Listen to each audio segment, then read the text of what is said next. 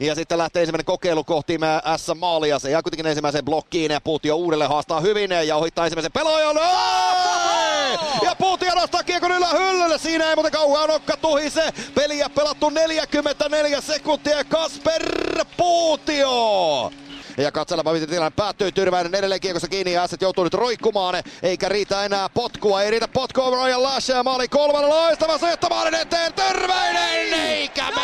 No nyt menee! Snarra taistelee kiekon maali viivalta vielä uudelleen sinne. Ja kyllä se vain loppujen lopuksi SAUniin menee. Karlehto aivan kuistilla tilanteessa. Ja pelikanssin kakkoskenttä onnistuu ja peli on 2-0.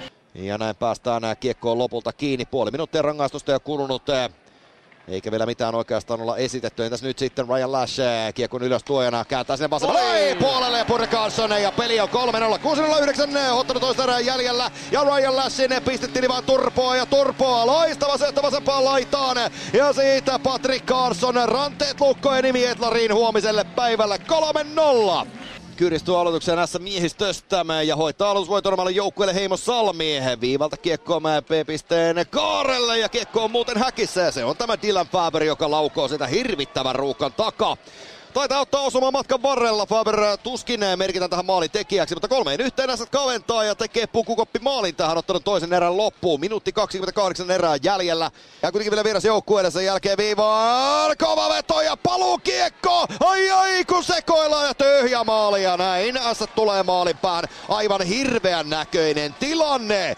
Olkinuora torjuu ensimmäisen kiekon, torjuu sen nenänsä eteen ja pelikaasilla on paikka purkaa, mutta purku, se menee suoraan Lefeberin lapaan. Oli kyllä, oli kyllä tällainen lehmän nuolasu tuo purkukiekko ja siellä päästään lapioimaan limppu tyhjään häkkiin. Järvinen maali tekijänä ja peli on 3-2 ja juuri tällainen alku, mitä ei ole saanut tulla. Vielä yksi, yksi rutistus, siihen on Ässillä aikaa. Zabranski, päätykiekko aika erikoista. Nyt sinne joutuu Ässät vielä painamaan perään. Talaja painaa sinne ja sinne painaa kaikki perään. Muutama sekunti pelikaas taistelee tämän ottanut voiton itselleen. Kyllä tästä ei enää maalia tule, ei tule, vaan tulee kolme pinnaa.